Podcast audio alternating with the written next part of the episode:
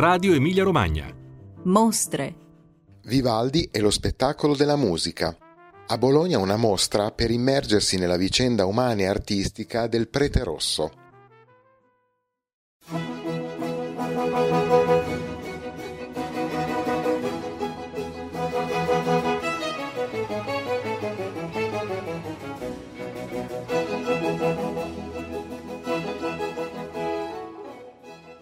Cari ascoltatori, chi non conosce le quattro stagioni di Vivaldi?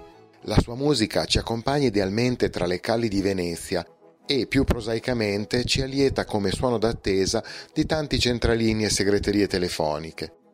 Ma forse poco altro conosciamo del prete rosso, chiamato così per via della sua fulva chioma.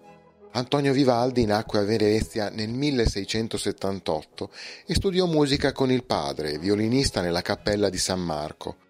Fu ordinato sacerdote nel 1703, ma ottenne presto la dispensa dall'esercizio sacerdotale per motivi di salute, per dedicarsi così interamente alla musica. Per circa 40 anni, pur con periodi di assenza, Vivaldi ricoprì diversi incarichi musicali presso l'ospedale della Pietà cittadino, una istituzione di carità destinata all'istruzione musicale di fanciulle orfane. Conobbe in quel periodo fama e riconoscimenti in tutta Europa per la sua attività nel campo della musica strumentale e operistica, oltre che come direttore musicale e impresario.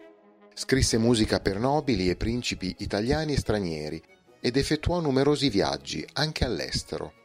La sua notorietà tuttavia sfumò negli ultimi anni di vita e quando morì a Vienna nel 1741 era poverissimo per essere dimenticato o quasi per due secoli, fino agli anni 40 del Novecento.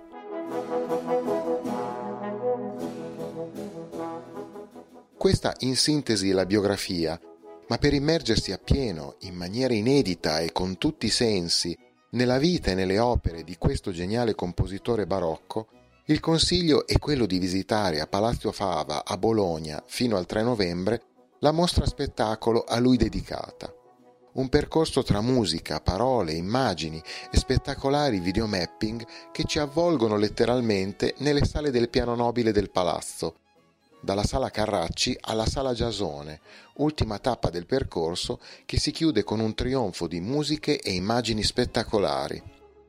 Se è la voce di Anna Maria, piccola orfanella dell'ospedale della Pietà, ad accompagnarci attraverso l'audioguida nella prima parte del percorso, ad attenderci al piano nobile è invece quella inconfondibile di Giancarlo Giannini, attore e indimenticabile doppiatore. Ascoltiamone un brevissimo stralcio. Componevo così in fretta che chi doveva copiare la mia musica non riusciva a tenere il mio ritmo. Sai che che tutto il mio lavoro è stato dimenticato per quasi due secoli. Le mie note rimasero infatti impolverate in un baule presso una nobile famiglia genovese che nulla sapeva della mia musica. Ci vollero esperti e studiosi e uno stravagante poeta americano, Ezra Pound, per restituirmi la fama che dura tuttora e che, immodestamente, merito. Si tratta di un Giannini Vivaldi ormai anziano, giunto al termine delle stagioni della sua vita, che ci regala una confessione intima e amicale. E noi seguiamo la sua voce, ipnotizzati dalla musica e dalle splendide immagini che ci circondano e mutano l'aspetto dello spazio intorno a noi. Un'esperienza unica che non può non emozionare.